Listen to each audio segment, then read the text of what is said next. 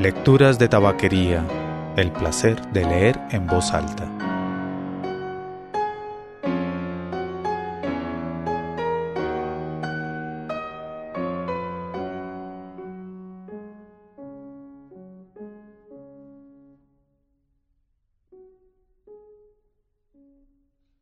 Soy Mauricio Duque Rubla. Usted escucha Lecturas de Tabaquería, el podcast de lecturas en voz alta.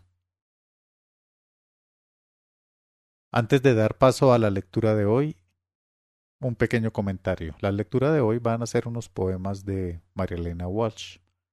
Y el pequeño comentario es que hace unas semanas leí una noticia que decía que la cantidad de podcasts nuevos que se están creando ha caído en 80% en los últimos dos años. Eso quiere decir que el boom de los podcasts que tuvo como su máximo durante la pandemia parece estar llegando a su fin, pero que muchos de los podcasts que se crearon siguen produciendo contenido. Y me puse a pensar entonces en cómo este podcast comenzó hace tanto tiempo, van a ser 14 años, cuando no había boom de podcast, pero sí había una relación más directa del nombre. El nombre viene de del iPod, del aparato del dispositivo de reproducción de MP3 de Apple, el iPod, y broadcast en inglés. Y era como eh, un broadcast, una emisión, pero para llevar en el iPod. Y de ahí viene el nombre. En esa época, que también era la época de los blogs, que también tuvieron su boom y también pasó, eh, empezó lecturas de tabaquería. Empezó y sigue estando en la plataforma de blogs de Blogger, que es la plataforma de blogs de Google. Y después, pues ya llegó a las plataformas de podcast como Spotify o Apple Podcast. El hecho es que estuve pensando en todo el tiempo que ha pasado, en toda la gente que pudo haber contribuido a esto, en todos los que de alguna forma han utilizado las grabaciones de este podcast para una u otra cosa, y les quiero dar las gracias por todos estos años. Este podcast no se va a acabar porque se acaba el boom, se puede acabar o, se, o como ya pasó alguna vez, se puede interrumpir por largo tiempo por otras razones, por cansancio, porque hay otras cosas que hacer. Hubo una época en que me dedicaba más al podcast de las mil y una noches. Por cualquiera de esas razones, por cansancio, porque no tengo que leer, porque no tengo textos, porque no me nace algo que me mueva, se puede apagar este podcast, pero por ahora Parece que no. Y no va a ser por falta de patrocinio, no va a ser porque pasó de moda tener un podcast. Este empezó antes de que estuviera de moda tener un podcast y seguirá por algunos años más posiblemente. Eso espero. Si desea hacer algún comentario o enviar alguna sugerencia, puede hacerlo escribiendo a mauricio arroba lecturasdetabaquería.com o dejando un mensaje en cualquiera de las publicaciones del sitio lecturasdetabaquería.com. De nuevo, gracias a todos los que se suscriben al podcast en algunas de las plataformas o escuchan algunos de los episodios eventualmente, algunos que envían comentarios, sugerencias o felicitaciones. Gracias de verdad. El podcast nació para mí, lo, lo empecé a hacer como un sueño de lector de tabaquería que tenía, pero obviamente es muy importante recibir las noticias de que alguien disfruta o alguien utiliza alguna de las grabaciones del podcast. Hoy la lectura son algunos poemas de María Elena Walsh, la escritora argentina, que además es la creadora de Como la cigarra, la famosa canción de Tantas veces me mataron, tantas veces me morí.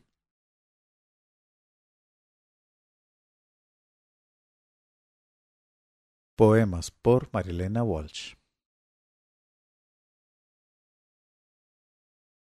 Ahora. Ahora como un ángel apareces y me rodeas sin decirme nada. Ángel que yo cuidara tantas veces sin saberlo, callada. En todo lo que miro permaneces como el aire feliz de la mirada. Me parezco a tu ausencia y te pareces a mí resucitada porque viniste cuando me moría a devolverme a vivas caridades porque mi noche muda se hizo día por gracia de tu voz iluminada, en esta eternidad con que me invades, yo que no era, soy tu enamorada. Balada del tiempo perdido. Yo dormía, pero mi corazón velaba. Cantares. Como a sus vanas hojas el tiempo me perdía. Clavada a la madera de otro sueño, volaban sobre mí noches y días, poblándome de una nostalgia distraída. La tierra, el mar, me entraba en los ojos, y por ociosas lágrimas salían. Cuántos papeles ciegos en la tarde vacía, qué multitud de imágenes miradas como a través de una mortal llovizna, entorpecidas sombras en vez de manos mías, de tanto enajenarse en los espejos, todo lo que tocaba se moría. Memorias y esperanzas callaban su agonía. Un porfiado presente demoraba siempre las mismas ramas amarillas. Qué tiempo sin sentido el que mi amor perdía. Qué lamentable primavera inútil, haciendo en vano flores que se olvidan. Pero mi corazón velaba y no sabía, recuperada su pasión secreta, ahora enamorado resucita. Y el tiempo que hoy me guarda entre sus hojas vivas es un tiempo feliz desde hace tantos sueños que nacerán en la vigilia. Balada triste Era el otoño y era la llovizna la inicial certidumbre del poniente. Mis pasos desandaban su tristeza, mientras sobre la tierra conmovida era el otoño y era la llovizna. En el transcurso de las avenidas todos los pájaros habían muerto, y las hojas llovían cautamente sobre la hierba, cerca de mi sangre, en el transcurso de las avenidas. Qué llanto conocí, qué desconsuelo bajo los árboles deshabitados, cuando en la fuente se reconocía un cielo de palomas lejanísimas, qué llanto conocí, qué desconsuelo. Oh muros de mi sed, aquellos muros que no sé si existieron a mi lado. Bebí en ellos soledad de siglos, luz funeraria, fríos alusivos. Oh muros de mi sed, aquellos muros. Triste ejercicio el de invadir la niebla por ámbitos inciertos, declinando. Atravesé desconocidos puentes en el amanecer de los faroles. Triste ejercicio el de invadir la niebla. Todos los pájaros habían muerto en el transcurso de las avenidas. Qué llanto conocí, qué desconsuelo. Era el otoño y era la llovizna. Todos los pájaros habían muerto. Canción Alma sin el amor, ave dejada en los terrenos de la maravilla. Cuando no haya más hojas y se acaben los días, yo seguiré buscando tu luz recién nacida, alma sobre rebaños levantada, para hacer las mañanas de mi vida. El enlutado mundo que habitaba ahora es el cielo que la frente pisa. Si se apagaran todas las uvas de la viña, o se muriera el pan en las espigas, este incendio frutal de mi esperanza en otra tierra se levantaría. Tu mano era mi mano desde siempre, tu voz mi voz, y yo no lo sabía. Anduve con tu sombra al lado de la mía, por mortales caminos y celestes orillas. Eras un sueño en busca de mi frente para nacer, y yo no lo sabía.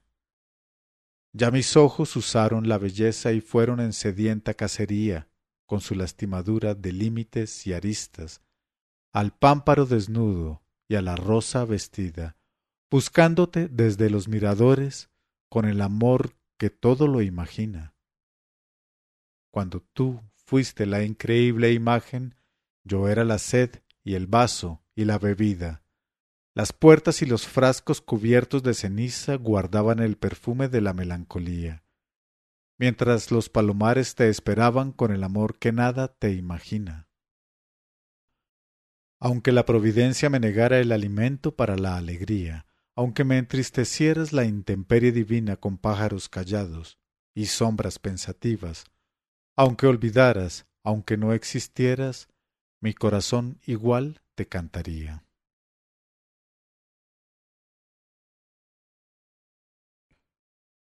El viaje. Solo quiero tu casa de ternura, vivir en su calor. Eres el mar y la orilla segura, porque el único viaje es el amor. Reconocer tu alma, qué aventura de mágico sabor. Allí tendré profundidad y altura, porque el único viaje es el amor. Besos desconocidos como puertos esperan bajo un cielo de mirada. Lo demás es dolor. Hoy vuelvo de países que están muertos, después de un mar que no me dijo nada, porque el único viaje es el amor.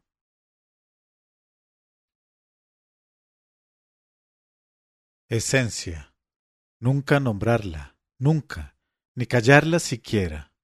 Solamente crecer de sus raíces con asombrado llanto, ser y morir tan solo para justificarla como naturaleza y sumisa costumbre.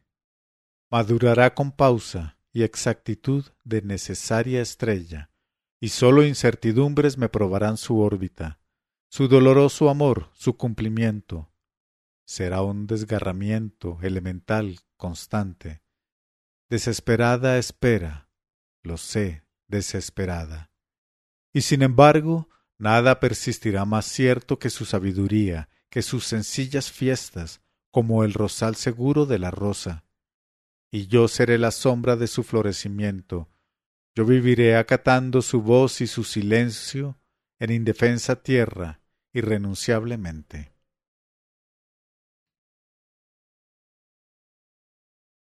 La víspera. Ya preguntaba por el mundo mío, por la calle sin voz, por el pausado retorno de la noche en el rocío, y por el aldabón desmemoriado. Sorprendían los pájaros del frío la soledad del parque ensimismado, y regresaba el nombre del estío puntual como la sangre a mi costado. Oh voluntad de estrella en la bujía, oh cortejo de llantos vegetales, que en el perfil del viento renacía. Cuando al temblar la savia en su retoño, bajo un aire aturdido de panales, amaneció la infancia del otoño. Oración a la justicia. Señora de ojos vendados que estás en los tribunales, sin ver a los abogados, baja de tus pedestales, quítate la venda y mira cuánta mentira. Actualiza la balanza y arremete con la espada que sin tus buenos oficios no somos nada. Lávanos de sangre y tinta, resucita al inocente, y haz que los muertos entierren el expediente. Espanta a las aves negras, aniquila a los gusanos, y que a tus plantas los hombres se den la mano. Ilumina al juez dormido, apacigua toda guerra, y hazte reina para siempre de nuestra tierra. Señora de ojos vendados, con la espada y la balanza, a los justos humillados, no les robes la esperanza, dales la razón y llora porque ya es hora.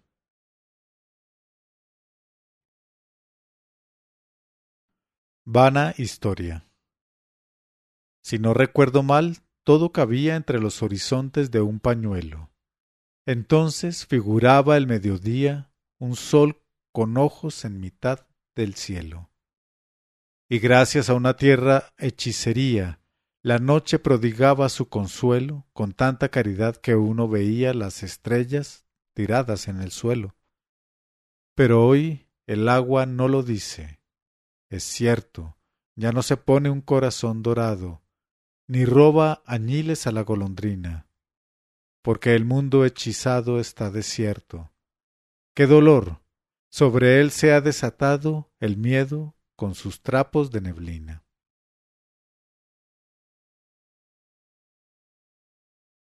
La pena de muerte. Fui lapidada por adúltera. Mi esposo, que tenía manceba en casa y fuera de ella, arrojó la primera piedra, autorizado por los doctores de la ley y a la vista de mis hijos. Me arrojaron a los leones por profesar una religión diferente a la del Estado. Fui condenada a la hoguera, culpable de tener tratos con el demonio encarnado en mi pobre Cusco negro, y por ser portadora de un lunar en la espalda, estigma demoníaco. Fui descuartizado por rebelarme contra la autoridad colonial. Fui condenado a la horca por encabezar una rebelión de siervos hambrientos. Mi señor era el brazo de la justicia. Fui quemado vivo por sostener teorías heréticas, merced a un contubernio católico protestante. Fui enviada a la guillotina porque mis camaradas revolucionarios consideraron aberrante que propusiera incluir los derechos de la mujer entre los derechos del hombre. Me fusilaron en medio de la pampa a causa de una interna de unitarios. Me fusilaron en cinta, junto con mi amante sacerdote, a causa de una interna de federales. Me suicidaron por escribir poesía burguesa y decadente. Fui enviado a la silla eléctrica a los veinte años de mi edad sin tiempo de arrepentirme o convertirme en un hombre de bien, como suele decirse de los embriones en el claustro materno. Me arrearon a la cámara de gas por pertenecer a un pueblo distinto al de los verdugos. Me condenaron de facto por imprimir libelos subversivos, arrojándome semivivo a una fosa común. A lo largo de la historia, hombres doctos o brutales supieron con certeza qué delito merecía la pena capital. Siempre supieron que yo, no otro, era el culpable. Jamás dudaron de que el castigo era ejemplar. Cada vez que se alude a este escarmiento, la humanidad retrocede en cuatro patas.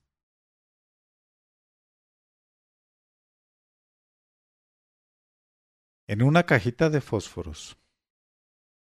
En una cajita de fósforo se pueden guardar muchas cosas. Un rayo de sol, por ejemplo, pero hay que encerrarlo muy rápido, si no se lo come la sombra. Un poco de copo de nieve, quizá una moneda de luna, botones del traje del viento y mucho, muchísimo más. Les voy a contar un secreto. En una cajita de fósforos yo tengo guardada una lágrima, y nadie, por suerte, la ve. Es claro que ya no me sirve. Es cierto que está muy gastada. Lo sé. Pero ¿qué voy a hacer? Tirarla me da mucha lástima. Tal vez las personas mayores no entiendan jamás de tesoros. Basura, dirán, cachivaches. No sé por qué juntan todo esto. No importa, que ustedes y yo igual seguiremos guardando palitos, pelusas, botones, tachuelas, virutas de lápiz, carozos, tapitas, papeles, violín, carreteles, trapitos, hilachas, cascotes y bichos. En una cajita de fósforos se pueden guardar muchas cosas. Las cosas no tienen mamá. veces me mataron, me estoy aquí resucitando. Gracias doy a la desgracia y a la mano con puñal, porque me mató tan mal. Y seguí cantando, cantando, cantando al sol como la cigarra después de un año